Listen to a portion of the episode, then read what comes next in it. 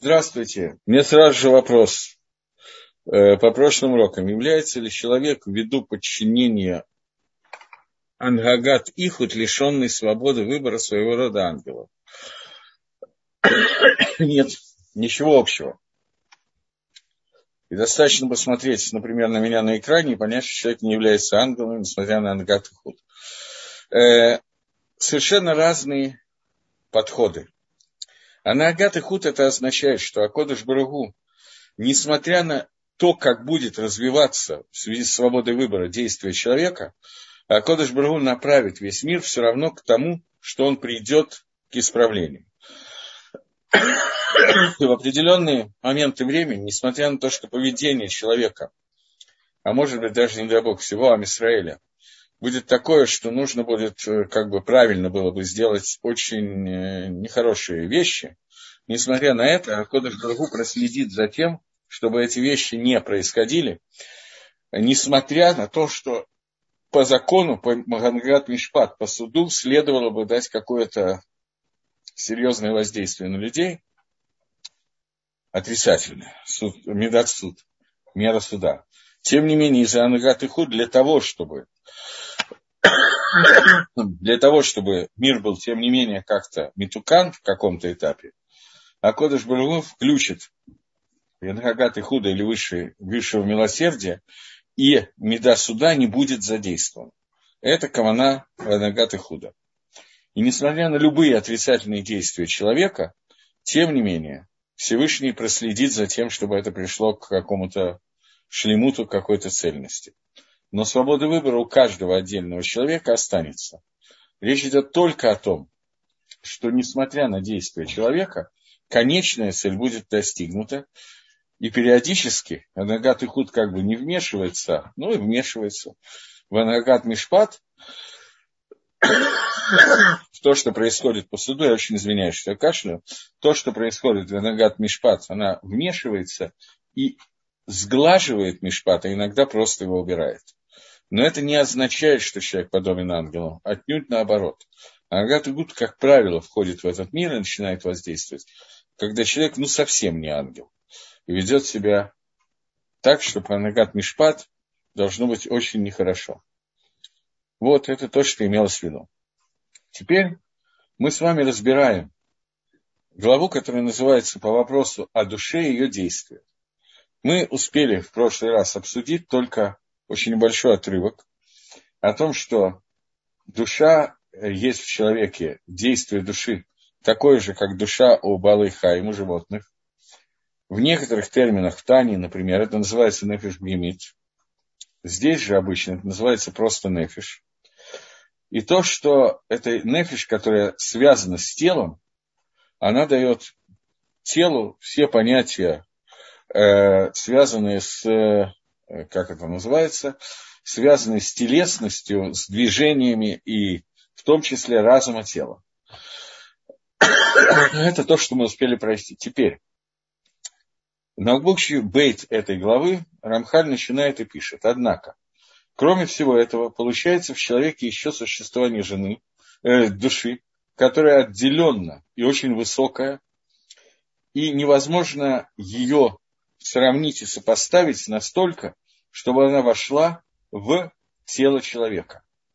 Но только эта душа, она связана с верхними шарашим, с верхними корнями, которые существуют, и она соединена с ними для того, чтобы они были, чтобы все действия производили, рожали производные силы, связанные с силами верхними, с очень большим, с большой силой воздействия. То есть, это душа, душа, которая, я не знаю, как хотите назовите, она делится тоже на много уровней. Опять же, в термины Тани, поскольку я понимаю, что есть часть людей, которые связаны с уроками Хабада, и они могли слышать эту терминологию, поэтому я немножко ее ввожу. Это называется божественная душа. Здесь же речь идет сейчас о том, что есть душа очень высокого духовного уровня, которая связывает человека, она не находится как бы внутри тела, она руководит телом снаружи, огибая его, и она соединяет человека, тело человека с очень высокими духовными силами. этот мациют, это существование, делает так, что к человеку приходит шефа, влияние, которое передает из, от этой души духовное влияние на человека с очень высоких макарот, с очень высоких источников духовных верхних. И из этой души, о которой мы сейчас говорим, она, из нее льется влияние духовное на тело человека. Это высшая душа, высокая душа. Она руководит низшей душой. Она сама не касается тела, она руководит обычной низкой душой, которая руководит уже движениями и похожа на ту душу, которая есть у животных, и делает различные действия, которые необходимы. В любое время жизни человека, внутри человека, она оказывает свое влияние. В соответствии с тем яхосом, с тем отношением, которое она связывается с ним, и в соответствии с той, с той связкой, которая существует вместе от этой души к верхним духовным мирам. Получается, что эта душа, она свя- связана с низшей душой, а нижняя душа связана с наиболее, с еще более низкими элементами, а именно с кровью, которая находится в теле человека. Получается, что существует тело, и эти две души, которые связаны друг с другом и связаны вместе. И через низкую душу происходит связь высокой души, пока мы не будем говорить других названий, с телом. А низкая душа, она связана с кровью человека, а кровь, понятно, что течет по жилам человека. Поэтому есть запрет в Торе, когда Тора еще Ноху, сыновьям Ноха дает запрет на убийство, говорит, что нельзя проливать человеческую кровь, потому что дам гуанефиш. Кровь – это душа.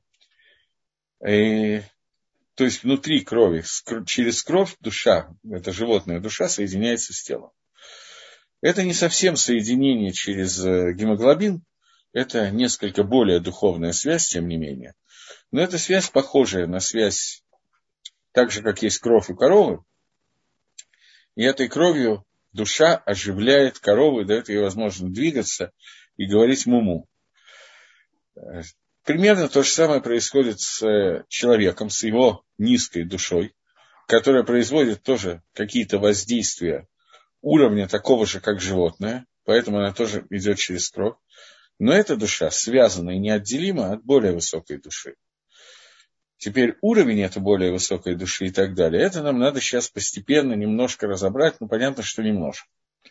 Он говорит, что Рамхаль, что в соответствии с этим кэшером, из-за этой связи, которая есть с высокой душой, которая связана эта душа с телом человека посредством нижней души. Получается, что есть определенная акбала, определенное ограничение в различных деталях.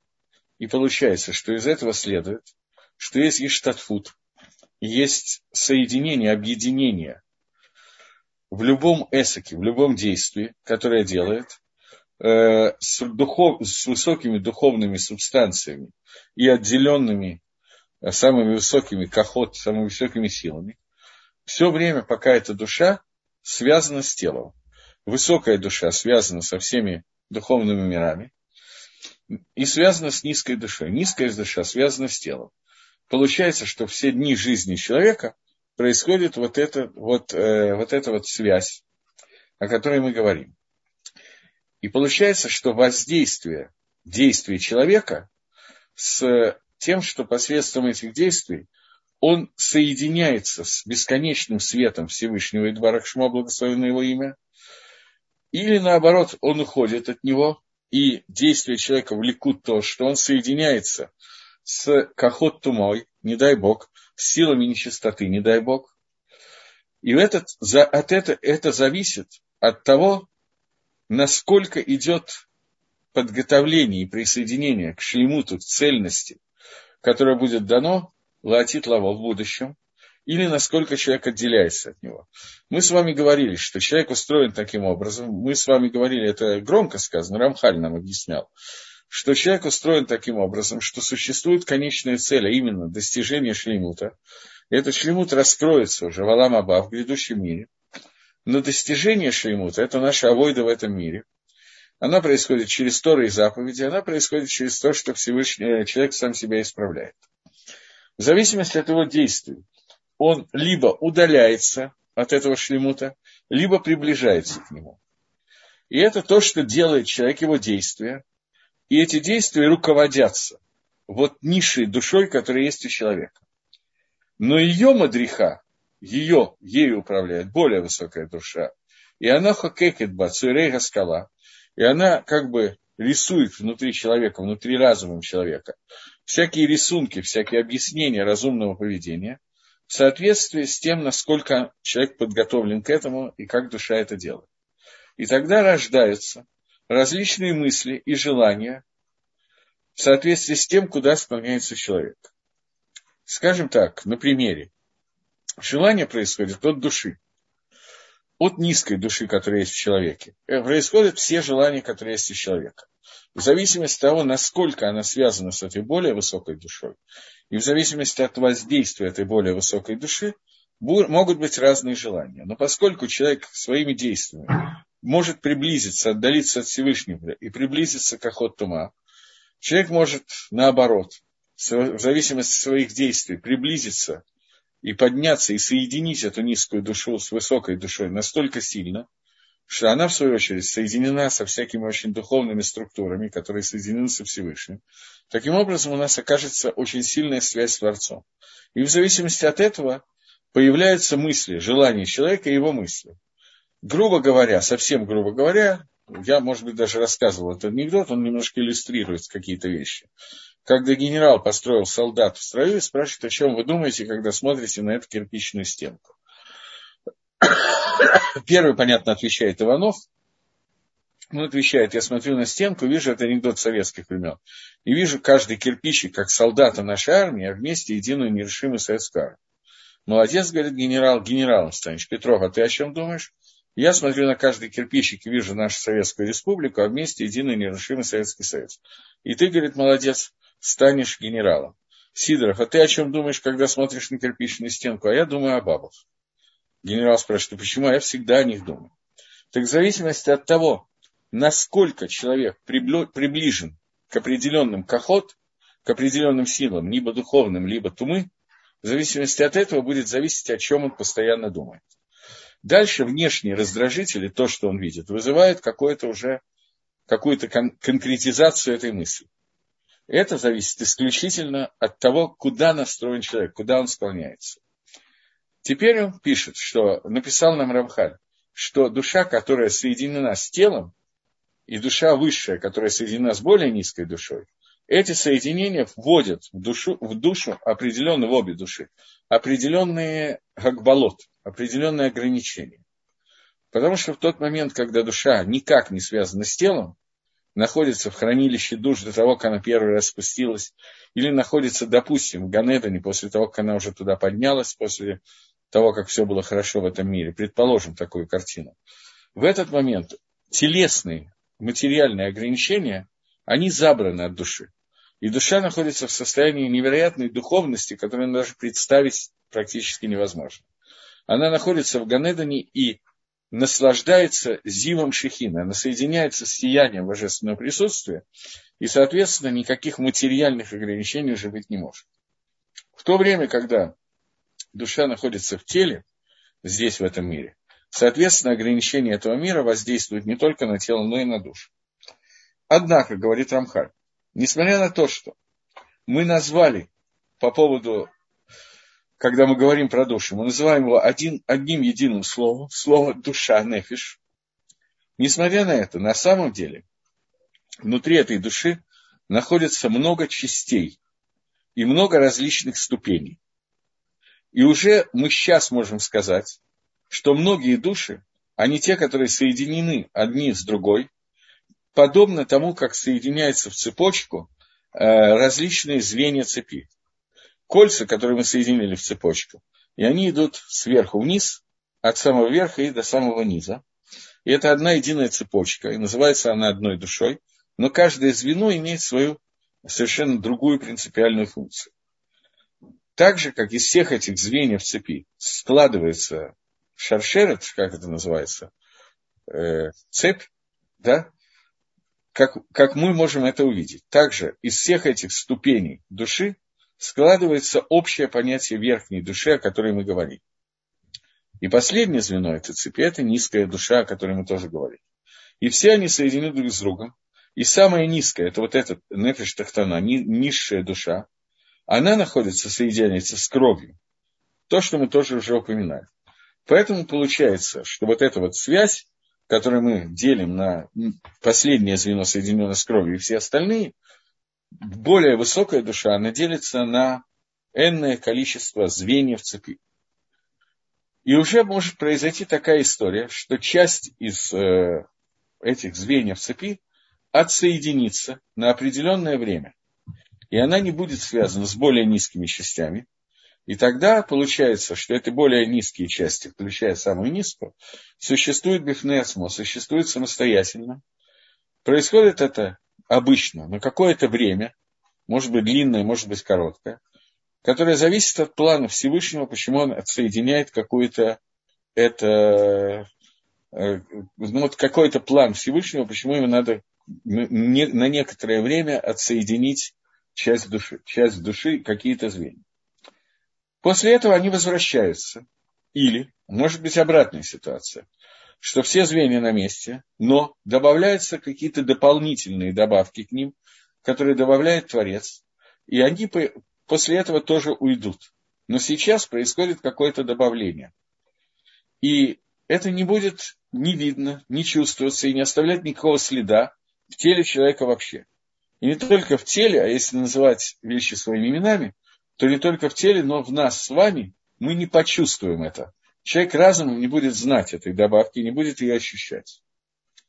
Потому что так случается, что никакого действия духовного на тело прямым способом эти звенья не добавляют и не убавляют. Поэтому если часть из них из талек, то есть на время отделена, или часть новая прибавлена, то мы при этом с вами ничего не чувствуем. Немножко даже обидно и не добавляет и не убавляет это ничего на уровне ощущений. Но только действие человека, то, как он производит какие-то воздействия, на самом деле будут иметь отношение к тому, какие звенья сейчас участвуют, а какие отсутствуют. С какими верхними корнями мы в этот момент соединены и с какими не соединены. В соответствии то, что имел в виду Всевышний, когда он соединял или связывал, или отсоединял эти вещи. И вот из всех этих вещей, то, что мы с вами знаем, и об этом много говорится и рассказывается, есть такое понятие, как нишома и тира, дополнительная душа, которая приходит в шаббат и уходит в Муцей шаббат. И мы можем сами, если Рамхаль об этом честно говорит, многие люди об этом говорят немножко иначе. Они говорят, что они ощущают эту дополнительную душу, а Рамхаль говорит, что ее приход и ее уход вообще никак не чувствуется телом. Человек не может его определить. Мы это знаем исключительно из того, что это вот написано в Геморе, и мы знаем, что это существует, большего мы не знаем. Ощутить это, Рамхаль считает, что тело не ощущает. Есть много людей, в основном те, кто не считали Рамхаля и не считали Гемора, в основном те, которые слышали рассказы про дополнительные души, которые каждый шаббат очень хорошо и четко это чувствуют. Рамхаль нет. Маширабейну нет. А вот есть люди, которые, да, я сам с ними общался. Иногда это раздражает, иногда вызывает улыбку, как правило, никаких эмоций уже не вызывает. Э, я думаю, что немножко надо обсудить эту дополнительную душу Шаббата, потому что мы о ней упомянули. И так вот Рамхаль прямо сказал, что ее не чувствует. Я думаю, что кто-то из слушавших меня сейчас получит некоторое отзову, некоторое разочарование. Но, тем не менее, попытаемся понять, о чем идет речь. Это Гемора в Бейсе на 12-м дафе, Гемора в Шабате, не помню на каком дафе. Гемора, которая рассказывает, они абсолютно идентичны Геморот. Гемора говорит о том, что, кстати, интересно довольно Халахал и Майса, что если человек хочет, сделал чего-то такое вот позитивное ребенку, то он должен, например, взять и вымазать ребенку физиономию, чужому ребенку, не своему, на улице, немножко подмазать физиономию шоколадом, для того, чтобы ребенок пришел испачканный шоколадом домой. Мама спросила, а что это такое? И ребенок сказал, что вот наш сосед такой-то сделал мне что-то хорошее, а потом угостил шоколадкой, и вот поэтому я перепачкался. Чтобы родители этого ребенка лучше относились к своему соседу. Чтобы тем самым вызывалось э, увеличение заповеди в авторах Камоха возле ближнего, как самого себя. Такая интересная галаха довольно. Я не очень видел когда-то, чтобы мой ребенок пришел перепачканный шоколадом. Но, может быть, просто ко мне и к моему ребенку все плохо относятся, но я тоже никого не мазал шоколадом. Думаю, что причина другая. Причина очень простая, что сегодня такие вещи не приняты, и очевидно, что не приняты. Но Гемора задает вопрос, откуда мы учим, что такое нужно делать? Из поведения Всевышнего Маширабейна. Когда Маширабейну получил Тора на горе Синай, и он спустился и дал, передал Тору Амисраэлю, то Всевышний иносказательно помазал его шоколадом. Что имеется в виду? Он дал ему, рассказал ему, что в шаббат к нам приходит Нешома и Тира. К нам приходит дополнительная душа. Поскольку дана заповедь шаббата, но то, что мы в этот день так сильно связаны с Творцом, это э, человек не чувствует и не знает этого. Поэтому Рашем сообщил это Маширабейну, чтобы он передал данные о том, что у нас есть Нишома и Тира, для того, чтобы Амисраэль как бы вызвал эту любовь между нами и Всевышним и больше, лучшее отношение к Шаббату, когда мы знаем, что у нас есть Нишома и Тира.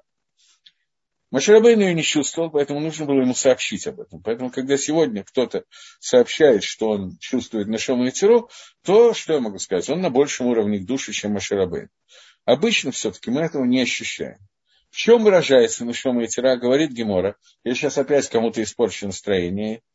Я это уже несколько раз делал в другом вариации. Как-то мы изучали в каком-то месте законы зажигания шабатных свечей с девушками. И там тетеньки были более взрослые, и девушки совсем молоденькие. И я спросил, какой смысл зажигания шабатных свечей. Мне рассказали много каббалистических смыслов, взятых там из Зогара, из Рамхаля, которые действительно написаны но и при этом основной смысл, указанный в Геморе, забыли. А смысл, указанный в Геморе, очень простой. Чтобы в доме был свет, потому что шаббат нельзя зажечь свет, поэтому свечки надо зажечь заранее, для того, чтобы был шаломбайт, для того, чтобы не было ссор между мужем и женой. Поскольку есть некое опасение, что в темноте они будут передвигаться и друг друга стукнутся лбами, поссорятся, и он набьет ей морду. Чтобы этого не было, הקדוש ברוך הוא, не הקדוש ברוך הוא, это неправда. Рабаны дали э, заповедь зажигания субботних свечей. Мне тут же на этом уроке, я помню хорошо, какая-то девушка сказала, что Рав Лейзер вы всю романтику свечей испортили. Но я не виноват, это Гемара. Здесь, в נשמה יתרה, Гемара невероятно странная. Гемара, которая говорит, в чем выражается נשמה יתרה, пишет Раши, не вру, не Гемара, Раши, в Шабате и в Бейтс Раши пишет, в чем выражается дополнительная душа, которая нам дается в шаббат, в том, что мы много едим, много пьем, и это ломагилла, это не противно нам. Это такая совершенно неожиданная функция такой дополнительной, очень высокой шабатней души, что человек может много есть, много пить, и ему это не вредит, и ему это не противно.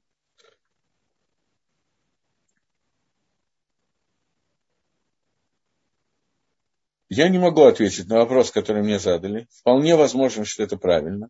Меня спрашивают, верно ли, что если тело человека чувствовало дополнительную душу, то он лишился бы свободы выбора, тем самым по соблюдению шаббата? Вполне может быть, что да. Я не могу точно ответить. Э, поскольку я никогда не чувствовал дополнительную душу, я не знаю, что будет, если вдруг ее почувствовать, лишишься свободы выбора по шаббату или нет. Но совершенно определенно что это ощущение нам не дано, может быть, это связано, может быть, нет. Я немножко сейчас, раз мы это задели, поговорю про эту дополнительную душу, хотя я не планировал, но почему, собственно, не поговорить. Так вот, Раша в Шабате и в Бейце пишет, что человек много ест, сила этой души в том, что человек много ест, много пьет, и это ему не вредит. И действительно, на первый взгляд, это как бы немножко снижает романтику дополнительной души. Понятно, что шаббат намного более духовная структура мира в это время и намного большая связь Всевышнего. Шаббат это к душе. Остальные дни называются коль, холь, буднями. Шаббат называется кодыш, святым. И вдруг святость проявляется всем в том, что мы живем как э, некоторые животные, и вот, и, в общем, все хорошо. И это основное проявление святости Шаббата. Это как-то очень странно. Понятно, что мы делаем Судат Митсу, но тем не менее. Это вот то, что сила дополнительной души, которая приходит, она дает нам возможность обожраться, как некоторые животные, это нам не вредит. Я сейчас вспомнил, что я один раз говорил под Москвой на семинаре Двортора, там был ребенок лет, я не знаю, 13, наверное, примерно такого возраста ребенок, который на завтра после первой трапезы, к утру он заболел тем, что у него болел живот. И он был очень расстроен, во-первых, тем, что болел живот, а во-вторых, Рафлезер сказал, что живот не будет болеть, если мы кушаем шаббат, а живот заболел. И он был очень серьезно так вот настроен, как-то обидно. Но теперь попытаемся понять, что имеет в виду Раши, который говорит, что человек дается дополнительная душа в шаббат, которая дает ему силы много есть, и это не противно, не вредит. Дело в том, что тело и душа – это, в принципе, некоторые антонимы. Это два анти предмета. Душа, она абсолютно духовная, тело абсолютно материальное. Душа помещена в тело, тело связано с душой. Теперь тело должно немножечко одухотвориться, а душа очень сильно аматериализоваться. И это вещи, которые, понятно, что противоположны. И здесь происходит некая борьба, которая существует. Человеку, в принципе, одна из вещей, против которой ему надо бороться, это таева, в том числе таева ахилы. Человек обязан есть. Он не может, он должен хранить свое тело. Законы природы такие, что он должен есть, иначе он умрет. Но эта еда не должна превратиться в самоцель. Не должно быть так, что человек тратит все деньги, время и, в общем, всю жизнь на то, чтобы пожрать и поспать. Это хорошо для бегемота. Он именно так и должен проводить свое время, он для этого создан. Но человек, когда он начинает в какой-то момент в своей жизни напоминать очень сильно бегемота, это проблема. Слово бхема, бегемот, кстати, от слова бхема происходит. Бхема. Они, это два слова. Ба, ма. В ней что? В ней отсутствует полностью духовность. Душа, которая в ней есть, это душа, которая помогает ей кушать, и больше ничего. Но человек отличается от бхемы, от бегемота в частности, тем, что у человека есть какая-то духовность. Поэтому он должен сделать так, чтобы еда была лышем шамай, во имя небес. Это далеко не простая тема, как сделать еду э, лышем шамаем, не только э, как бы непростая в теоретическом плане, в практическом плане, но даже в теоретическом аспекте это довольно трудно. Суть состоит в том, что в любом материальном мире существует нацисот к душе, искры святости, которые находятся в этом мире, и они попали в состояние тумы и в состояние хулина, холь, буднего. Для того, чтобы мы могли поднять эти искры святости, у нас существуют некие возможности это сделать. Возможности, которые связаны с тем, что когда мы едим для того, чтобы получить физические силы, для занятий Торы, для исполнения мецвод, для того, чтобы мы могли жить и служить Всевышнему, то в этот момент у нас происходит совершенно как бы другой аспект, я пока говорю теоретически, понятие еды в этот момент еда превращается в, из процесса поглощения пищи в процесс Авадат Гашем, службы Всевышнего. Наиболее высокий уровень еды, который есть сегодня, это Саудат Митсу. Это трапеза, посвященная Митсу. Например, в шаббат, когда мы устраиваем трапезу, чтобы получить онок шаббат, выполняя митсу еды в шаббат, то вместо просто поесть мы участвуем в Саудат Митсве. Совершенно другой аспект.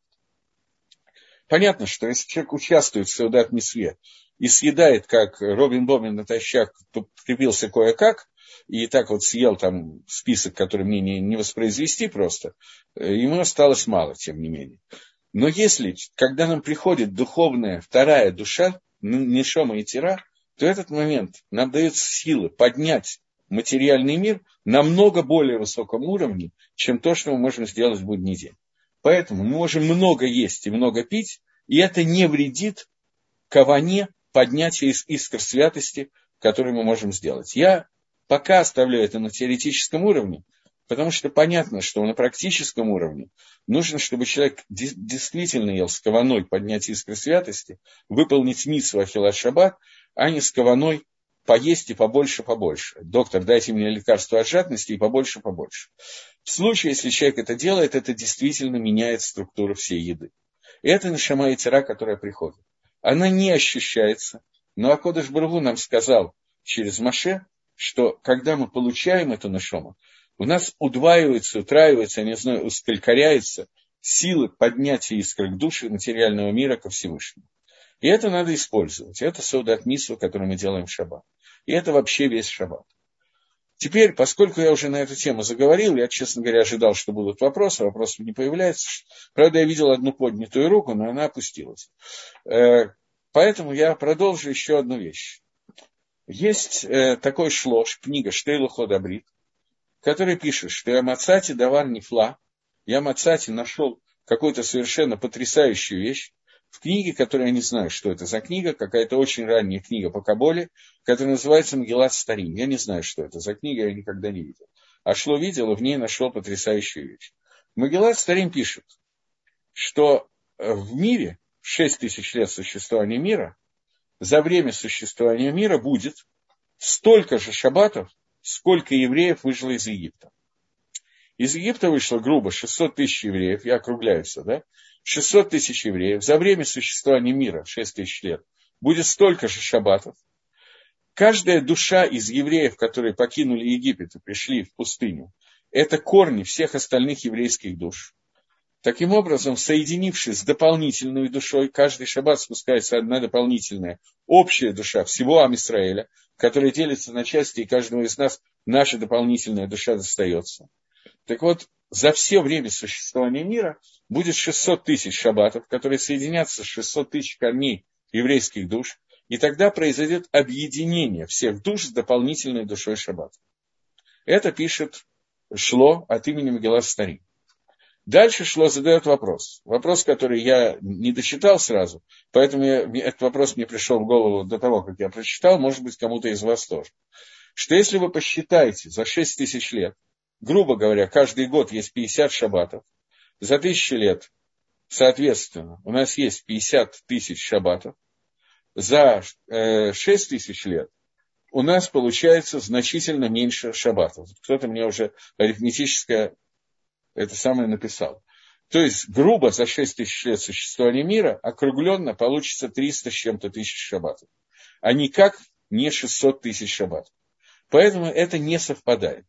Шло сам задает этот вопрос на Мгелат Старим и говорит, что седьмое тысячелетие, тысячи лет седьмого тысячелетия, называется Йом Шакула Шаббат, день, который весь Шаббат. Соответственно, в них у нас останется за тысячу лет еще 300 тысяч шаббатов, 365, ну, 300 тысяч шаббатов, потому что шаббаты этого тысячелетия, Йом-Кипр и праздники этого тысячелетия, они имеют другой уровень к душе, но шаббатние дни этого тысячелетия будут как шаббаты нашего как души. И поэтому, соответственно, количество вот этих нашамот ветерот, оно совпадет, включая седьмое тысячелетие. Он сделал этот расчет. И тогда у нас получается совершенно, как он сказал, давар нефла, фантастическая вещь, что за все время существования мира, включая седьмое тысячелетие, количество нашамот и тирот совпадут с количеством, прибавится и соединятся с количеством нашамот всех евреев, которые вышли из Египта, и таким образом достигнется шлеймут душ, которые происходят с этой точки зрения. Окей, это не совсем та тема, которой дальше займется Рамхаль, но тем не менее, поскольку он затронул, например, это Нишома и Тиру, и поскольку я несколько раз слышал, что люди очень хорошо чувствуют Нишома и Тиру, а вот Маширабейн и Рамхаль считают, что ее почувствовать невозможно, поэтому я хотел ненадолго остановиться на этих вещах поскольку наш самогипноз, он иногда бывает, и человеку кажется, что он чувствует, а я вот беру и разрушаю иллюзию, такая я сволочь антихасидская, литовская. Потому что мы считаем, что наши гаргашот, наши ощущения, должны быть связаны с тем, что мы понимаем и знаем. Моах, разум, должен властвовать над чувствами, а не наоборот. Когда-то одна тетенька меня назвала неважно по какому поводу, примерно такому же поводу, она меня назвала религиозный материалист. Но это не совсем так, но что-то в этом есть.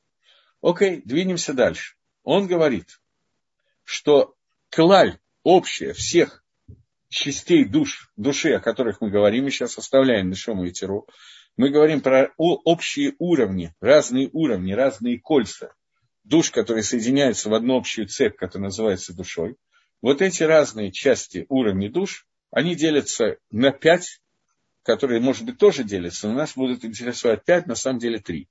Они делятся на пять уровней, которые называются нефиш, рух, нешома, хай и хида.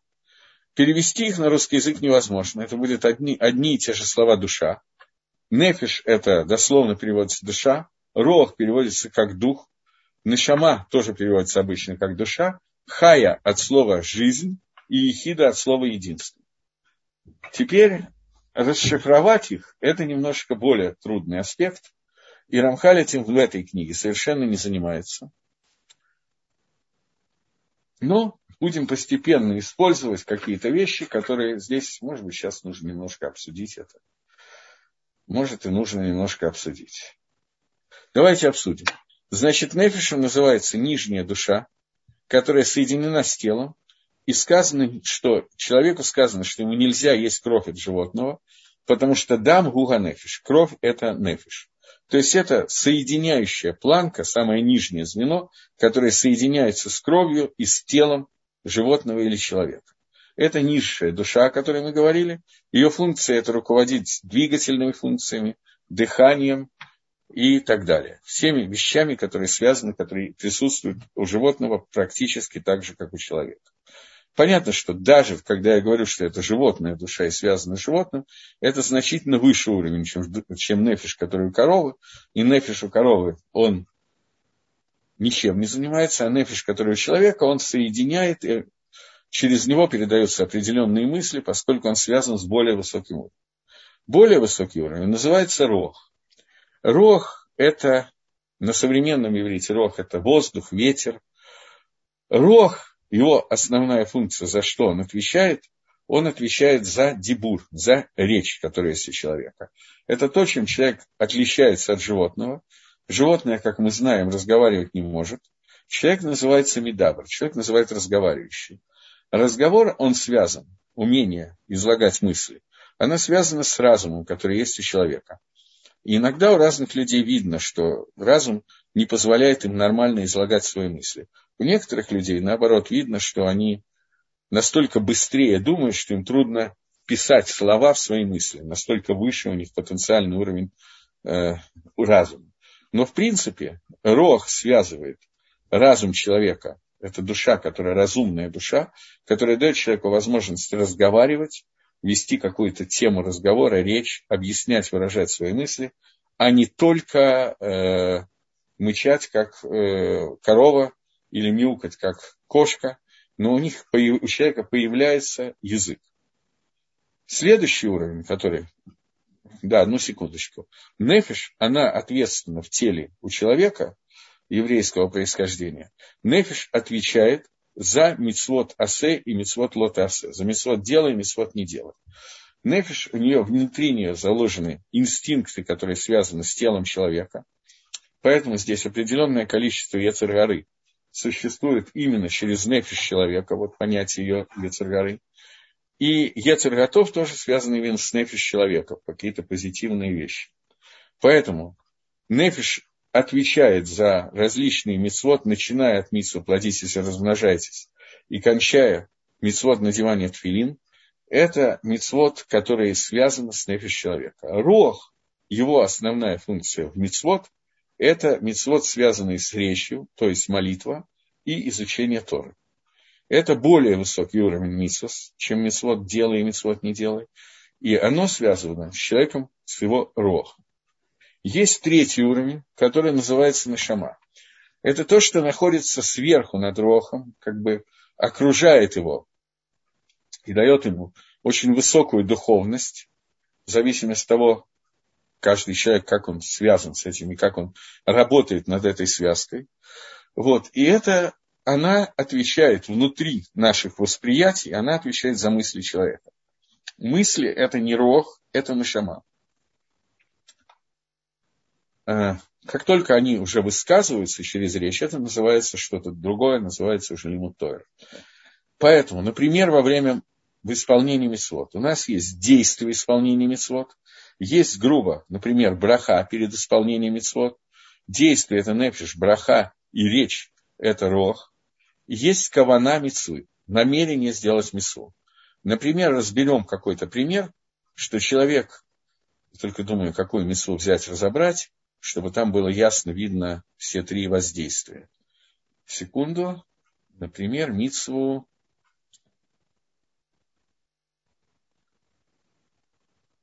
пока я думаю, поскольку мне ничего не приходит в голову, мне задали вопрос, как верующие евреи относятся к донорству. Имеется в виду, я так понимаю, э, литром дам, да, э, сдать свою кровь, если я правильно понял. Это вопрос.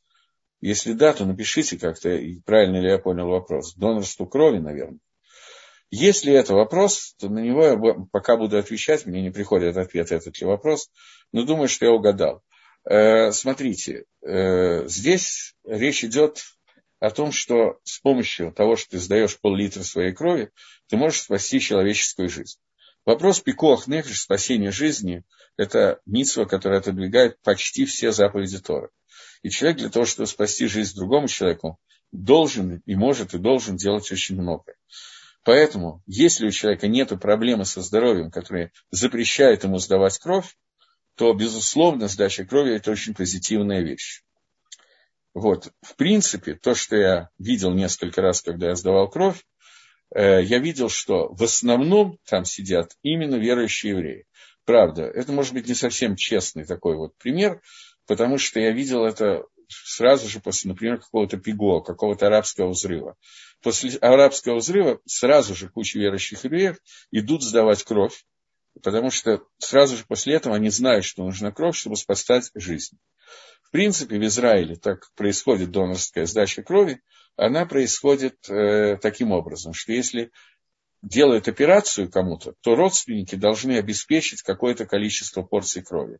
Любой, не обязательно той, той группы, которая оперируемого, потому что все эти порции идут в банк крови, и потом столько порций, сколько нужно, прильется.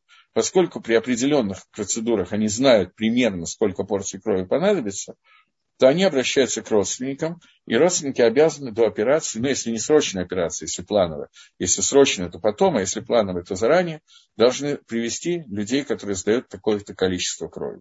Скажем, при пересадке костного мозга обычно просят, чтобы сдали 25 порций крови. И поэтому к нам иногда в Ешиву приходят люди, как-то ко мне пришел, поскольку Ишива русская, я тогда был Машгехом Швутами, пришел какой-то старенький пожилой дяденька, которому нужно было делать операцию, и вот он, ну не мог он набрать, ему нужно было 8 порций. Он сказал, что есть двое родственников, больше никого, нету ему откуда взять. Он на Лехадаш приехал из Ленинграда, вот, я набрал ему свою порцию, еще несколько порций, мы сдали он пришел поблагодарить перед операцией, и в ходе разговора он говорит, что вы очень похожи на одного моего знакомого, выясняется, что он довольно близкий друг моего папы. Но я понятия не имею, я его так и не, не признал. Поэтому кровь мы сдавали независимо от его отношений с моими родителями. Вот. Но, тем не менее, это такая миссия, которая делается. И периодически у нас в Ешиве, ну, когда это кому-то нужно, то у нас в Ешиве просто можно договориться, если ты сдаешь больше 25 порций, то они присылают амбуланс, и прямо в Ешиве оборудовали комнатку, пару раз такое было, и там сдавала. Э, скажем, это был не... Ну, Ешива и Колы вместе, и женатый, и не женатый. Я думаю, что человек 40 сдал в тот раз, когда я последний раз сдавал. С тех пор я ни разу не сдавал. Вот, потому что у меня повышенное давление, они очень не любят у меня брать кровь. Ну, иногда берут, когда надо, очень надо, то они берут. Вот, так что, если я правильно понял вопрос, то окей. Митсу Стилин мне подсказывает. Да, давайте разберем Митсу Стилин. Я тоже подумал об этом же. Человек надевает твилин. Он выполняет определенную митцву. Твилин устанавливает какой-то дополнительный во время чтения шма, дополнительный кэшер, дополнительную связь между человеком и Всевышним. Человек может надеть филин без всякой каваны. Вот мне сказали, что надо надеть филин, я надеваю филин.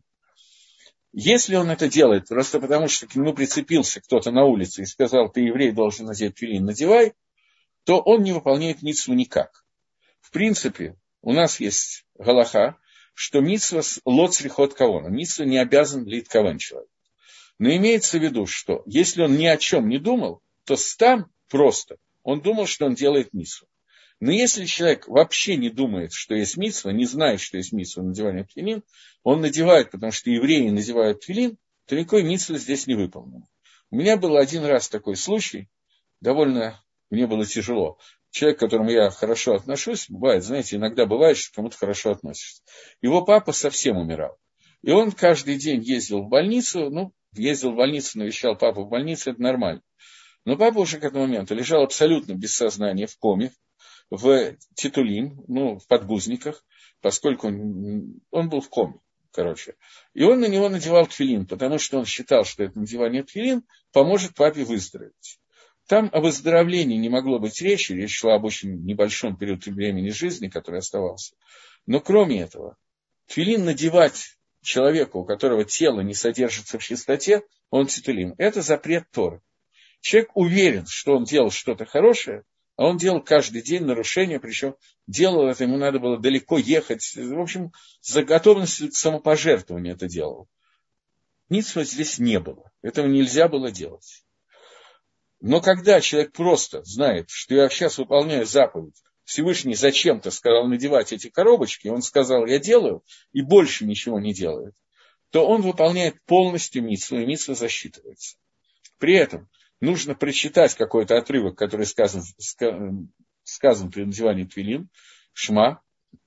В этом случае задействована нижняя душа нефиш и более верхняя душа рог, которая занимается дибором. Если человек при этом начинает лейтковен думать, у меня есть кавана, Всевышний заповедовал сделать эту заповедь, поскольку мы этим вспоминаем такие-то, такие-то вещи, у нас даже есть в некоторых возьму этот сидур и покажу вам кусочек, который по многим, многие люди читают при надевании твилин. Вот я Митковен, что с надеванием твилин я хочу выполнить миссию Создателя, который заповедовал мне одеть твилин, как написано в Торе, и навяжите их знаком на руку и знамением между глазами. И это четыре отрывка.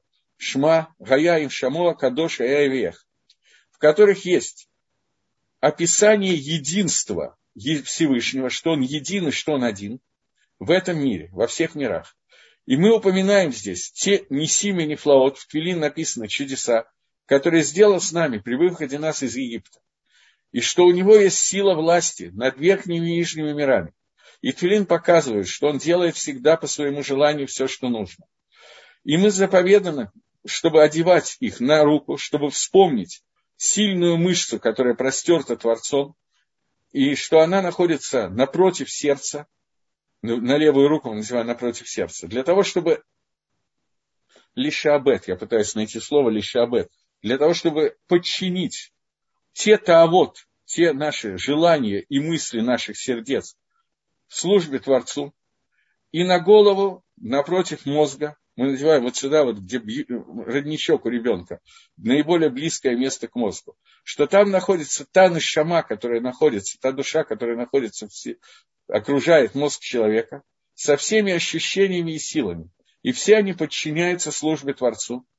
И от влияния этой митсвы Твилин придет ко мне силы и влияние Всевышнего, жизненные силы, которые дает шефа Кадош, святое влияние и у меня будут чистые мысли, без всяких, без всяких отрицательных мыслей, и чтобы я не пришел ни к какому мысленному прегрешению, и чтобы не соблазнило меня, не соблазняло и не дразнило меня Яцергара, и я одеваю их для того, чтобы служить Яшему, как он заповедовал всем сердцем.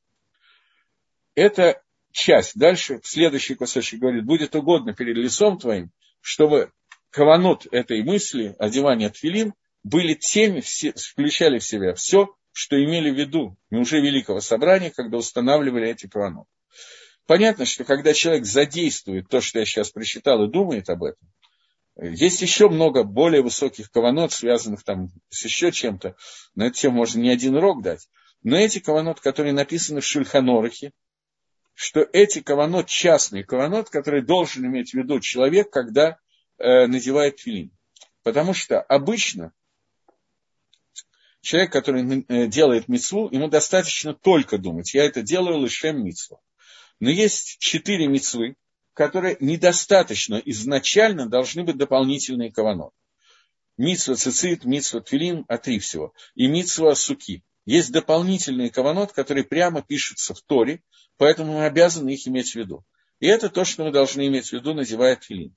Понятно, что когда человек это делает, то он задействует задействовал не только нефиш и рох, но еще и нашама, для того, чтобы служить Гашему. Следующие два уровня души, которые Хаева и Хида, они в действие вышли только у Адама Решона и Маширабейна, и то только Хая и Хида вообще не вышло. Это Нашама да Нашама, это душа души, которая находится настолько высоко, что она окружает Нашаму, но не приближается к телу человека. Это уже очень серьезные духовные уровни. Слово «хая» от слова «хаим» – жизнь. Жизнь – это соединение с Творцом, смерть – это разделение с Творцом. Поэтому эта часть души называется хая, которая полностью соединяет нас со Всевышним. Его воздействие находится даже не в мыслях. Проявление его – это некое соединение со Всевышним, которое ближе к пророчеству, которое у нас сегодня нет. Но какое-то соединение, которое неощутимое и непередаваемое словами, тем не менее есть. И это вот что-то напоминающее пророчество. О пророчестве мы поговорим потом, когда Рамхаль на эту тему заговорит. И ехида – это полное аннулирование от слова ехид – един. Это полное аннулирование себя, своих желаний, всего, что у тебя есть, ради единства Творца. Понимание, что кроме Творца на самом деле никого нет, и существование меня – это я существую только потому, что Ашем меня осуществляет, и так со всем миром. Вот эти вот уровни, пять, которые есть уровни души, это очень схематично. Но это не просто схематично, это так по большому, вот, по крупному отделению, это то, что у нас есть, то, что соединяет нас с Творцом, те пять уровней души, о которых мы говорим. Окей, пойдем дальше. Однако, есть у этой высшей души, о которой мы говорим, микрим, случаи, рауимла, которые ну, годятся для нее в соответствии с ее соединением этих случаев, с тем, что они представляют. Несмотря на то, что она соединена через разные виды соединений и узлов с телом человека, как мы упоминали, у нее остается иньян и мрухним, у нее остается связь с духовностью на очень высоком уровне то, что не соединяется с телом, и то, что при соединении с телом, забирается от этой души. Поэтому нижней души этого практически нет, она только соединена с более высокой. Однако, не продолжается и рождается из этого какая-то вещь, которую мы можем почувствовать и определить каким-то образом через разум человека и через его мысли. Но только иногда какое-то ощущение нам бросается, со стороны, которая называется мьют. То есть это ощущение может быть дано, но оно очень-очень маленькое. И это то, что говорят наши мудрецы, где это ощущение проявляется. Говорят наши мудрецы про эту высокую душу, что из нее не вытекает никаких мыслей, никакого разума, никакого полного циюра, полного рисунка. Но иногда происходит какое-то извините, из нее происходит какой-то итерерут, какое-то пробуждение. И это то, что сказано, что человек, когда в Геморе Брахот, он не приводит это, почему, не знаю. Но в Геморе Брахот сказано, что иногда человек идет где-то и вдруг, например, чувствует какой-то страх, беспричинный страх. Я не имею в виду сейчас психиатрическое заболевание. Я имею в виду, что вот появляется какой-то беспричинный иррациональный страх. И Гемора говорит, что в этом случае надо просчитать Шма Исраиль. Почему? Потому что ты находишься в месте какой-то опасности со стороны духовных структур, и ты этого не видишь. Но твой мозаль, твоя душа, вот эта верхняя, это почувствовала и передала тебе какой-то импульс информации. Это одно, одна из вещей, которая, которая передается. И бывает, что это передается, наоборот, в очень позитивном варианте. Когда человек вдруг не понимая и не, не в состоянии, будучи, определить, что именно произошло, у него вдруг проявляется какой-то вот, какая-то радость, какое-то счастье, что-то вот такое вот тоже непонятное, которое происходит из того, что мозаль человека, то, что находится сверху, вот эти очень высокие уровни души, что-то почувствовали и увидели. Вот. Мы учим о уровне души и другое, что никогда до конца не поймем и не почувствуем для заповеди, для того, чтобы восхищаться и еще более любить Тору. Во-первых, да. Во-вторых, во-первых, вы правы. Во-вторых, кроме того, что мы будем восхищаться и понимать глубину Торы, это совершенно нормально для человека понять, и это надо сделать, что мы никогда не можем понять замысел Творца полностью. Но это не освобождает нас от попыток и необходимости соприкоснуться и понять до того уровня, до которого каждый из нас может понять. Это нужно не только для восхищения Творцом, это нужно еще для того, чтобы лучше исполнять мисвод.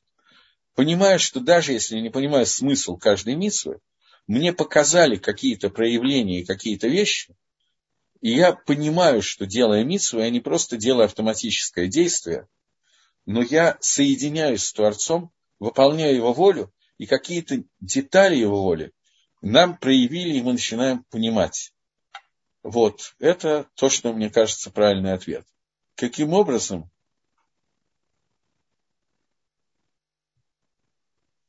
Я не знаю, кто такой Саргон-2 и кто такая Аталия еврейка. Я не могу ответить на вопрос. Я прохожу гиюр. Можно ли разведенные женщины ходить с платком или париком?